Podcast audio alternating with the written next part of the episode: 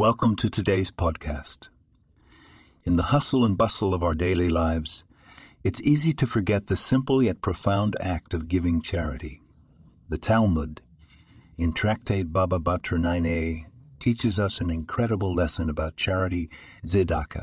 It says, Charity is equivalent to all the other commandments combined. This is a powerful statement about the weight of this mitzvah. When we give tzedakah, we're not simply donating money or goods.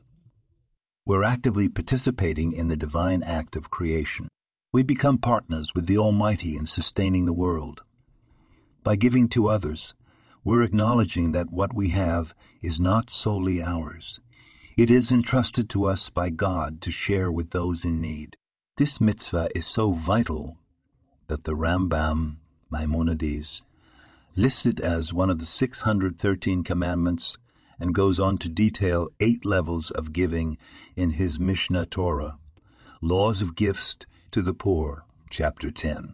He teaches us that the highest form of charity is to support a fellow Jew by endowing him with a gift or loan, or entering into a partnership with him, or finding employment for him, so that his hand will be fortified so that he will not need to be dependent upon others.